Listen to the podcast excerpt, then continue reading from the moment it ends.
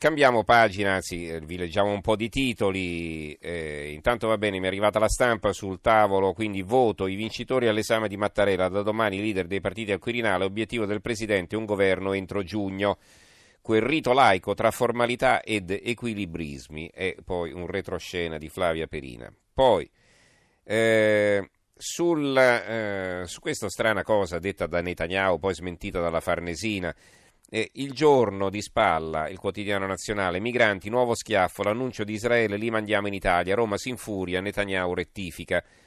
Il giornale, Israele prova a rifilarci i profughi che nessuno vuole e l'apertura. Giallo internazionale, Netanyahu, immigrati in Italia, poi smentisce ma scoppia il caso. Il pezzo di Alessandro Sallussi, se non fosse stato confermato da fonti autorevoli, il premier israeliano in persona, che poi ha cercato di minimizzare, avremmo pensato a un pesce d'aprile.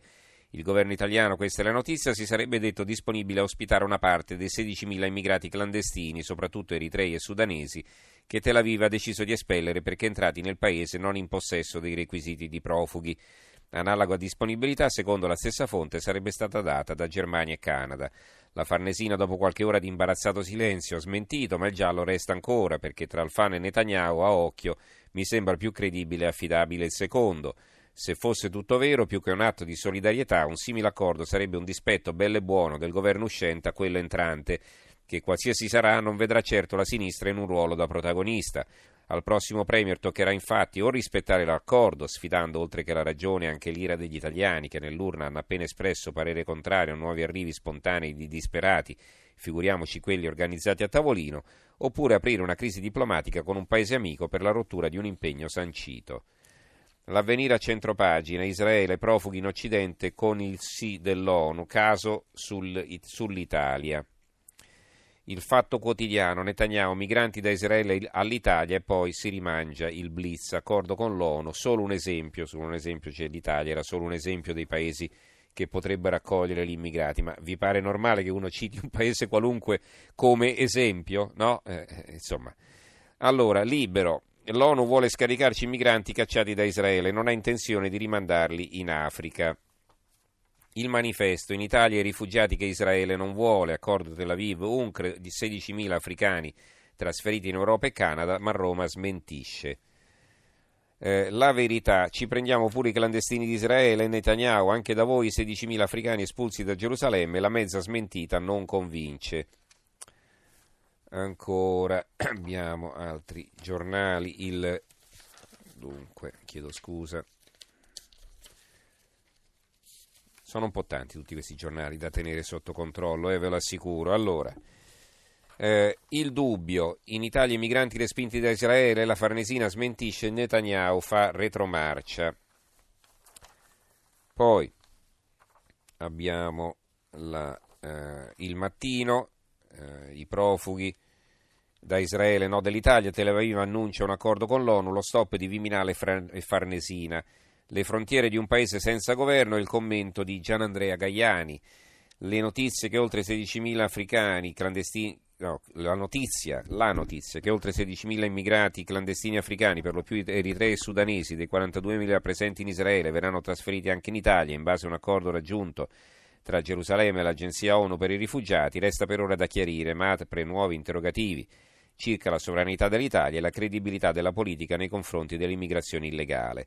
Fonti della Farnesina hanno smentito che l'accordo coinvolga anche l'Italia, ma Roma si è già più volte resa disponibile ad accogliere con i cosiddetti corridoi umanitari oltre un migliaio di africani dalla Libia e siriani presenti nei campi profughi in Libano, selezionati dall'UNCRE e poi trasferiti in Italia anche con aerei della nostra aeronautica. Ehm, il secolo XIX, invio di africani in Europa, poi Israele fa dietro fronte, migranti, blitz dei parlamentari francesi a 20 miglia. E poi vedete qui le questioni si intrecciano, io adesso non vi ho letti i titoli assieme, ma ci sono anche molti titoli su Barbonecchia. L'Italia si sacrifica anche per gli altri, adesso non bastano più le pacche sulle spalle, l'analisi di Marco Menduni. Il giornale di Brescia, l'apertura, Israele-ONU, il giallo dei migranti e scontro diplomatico sulla sorte di 16.000 sudanesi ed eritrei che in cinque anni dovranno lasciare il paese medio orientale. Netanyahu andranno in Germania e Italia, Roma insorge, Tel Aviv era solo un esempio. Eh, L'Arena di Verona, l'apertura giallo sui migranti da Israele, la Farnesina nessun accordo e Bardonecchia la Francia nega le violazioni. Il Gazzettino di Venezia, Israele, Italia, tensione sui migranti, il Premier Netanyahu accordo con l'ONU per trasferirli, retromarcia dopo il no della Farnesina. La Sicilia, migranti, scontro fra Aquarius e libici, consentito alla ONG il salvataggio soltanto di minori e malati. La nave Aquarius è la nave dell'ONG.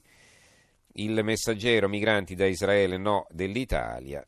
E a proposito di immigrazione, interessante questa intervista alla criminologa Paola Giannettakis, chi era Paola, o chi è Paola Giannettakis, era nella lista dei ministri proposti dai 5 Stelle, anche se poi non è stata eletta nel suo collegio perugino. Viene intervistata dal Corriere dell'Umbria. Cosa dice? La Gianetakis, ministra Grillina, due punti, terroristi fra gli immigrati. La, I titoli che vi dicevamo prima, i titoli sul Bardonecchia. Allora, i titoli su Bardonecchia, cominciamo dalla stampa, la stampa di Torino. Bardonecchi, agenti francesi sotto inchiesta. È un pezzo di, eh, firmato da Leonardo Martinelli e Massimiliano Peggio. Resta il gelo tra Italia e Francia dopo il blitz di cinque agenti transalpini alle dogane nel centro di accoglienza di Bardonecchia. Nessuno dei due governi intende arretrare. Se sabato scorso il nostro Ministero dell'Interno aveva notificato a Parigi la sospensione di ogni precedente accordo sulla cooperazione di polizia transfrontaliera, il giorno dopo Parigi aveva annunciato ufficialmente che nessun agente francese sarebbe più entrato in Italia autonomamente. E così è stato per ora.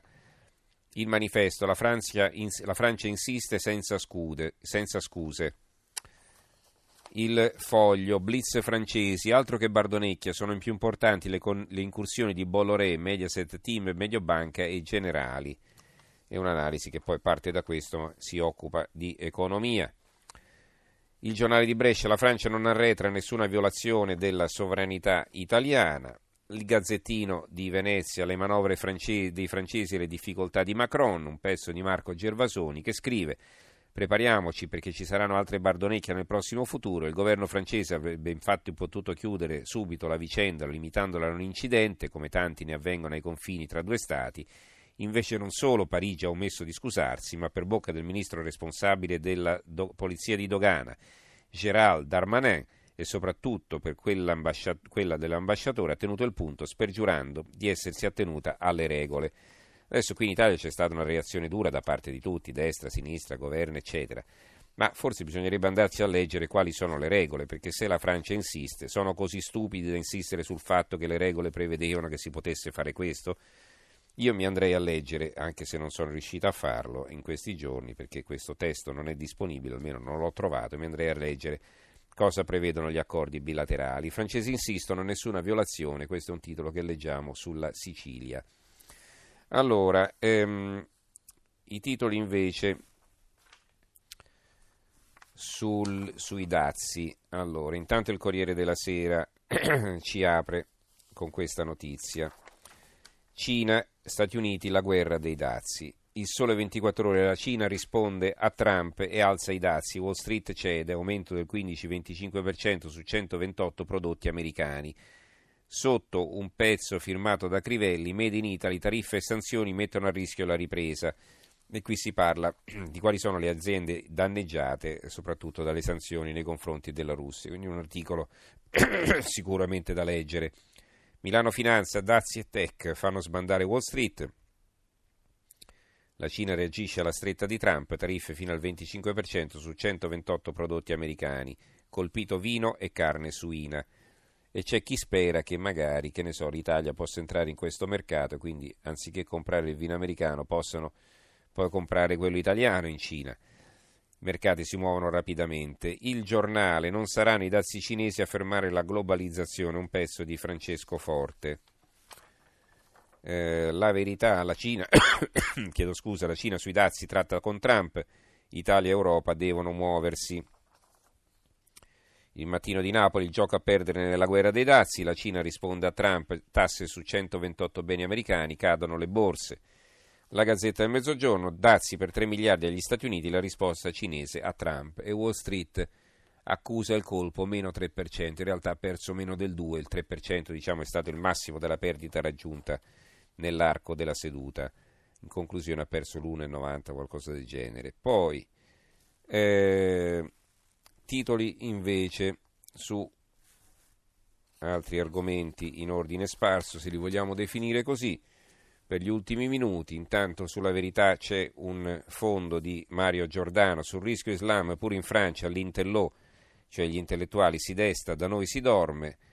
Contrordine, l'Islam detesta la democrazia, l'Islam vuole l'apartheid, l'Islam si sente umiliato quando non domina, punta la separazione e poi la sottomissione di chi non si converte all'A, rifiuta gli altri, considera le femmine inferiori per natura, offende le donne costringendole al velo e sostenendo che soltanto attraverso la segregazione possono emanciparsi. Chi sono i nuovi combattenti per la libertà? Chi sono i nuovi partigiani anti-Islam, seguaci di Marine Le Pen?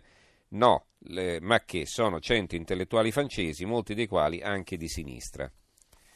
Abbiamo poi sulla stampa, eh, la stampa e questo titolo lo ritroviamo e anche l'apertura dell'avvenire, L'avvenire, il costo del lavoro, due vittime a Pasqua, ogni giorno due morti, mancano 20 decreti attuativi al testo unico dell'81. La stampa, sul posto di lavoro crescono le vittime, 151 morti nel 2018, dal 2000 al 2016 si erano dimezzate, sempre più immigrati perdono la vita. Vengono intervistati i sindacati, spesso è colpa del precariato, non garantisce la giusta formazione. Il sociologo, non so chi viene intervistato perché non c'è scritto, i cantieri sono da terzo mondo. Sulle tasse un, l'apertura di libero. Un italiano su due non paga tasse, i dati dell'Agenzia delle Entrate parlano chiaro, 20 milioni di persone non fanno dichiarazione dei redditi, altri 10 milioni non versano un centesimo di IRPEF, ma nei conti correnti ci sono 580 miliardi e 2.000 miliardi investiti nei fondi. Lo Stato frega, si fa fregare tutti, da tutti. Il fatto quotidiano torna sull'inchiesta sull'inchiesta della Consip, altro che complotto, le tracce dell'incontro Tiziano-Romeo, Tiziano il padre di Renzi, i loro cellulari agganciati alle stesse celle telefoniche nel capoluogo toscano. Una notizia di cronaca nera, giornale di Vicenza, tutti i giornali della zona del Triveneto più o meno eh, danno con grande evidenza, uccide il marito in casa dopo la lite e il piccolo di Trieste uccide la moglie e si toglie la vita, è un'altra notizia.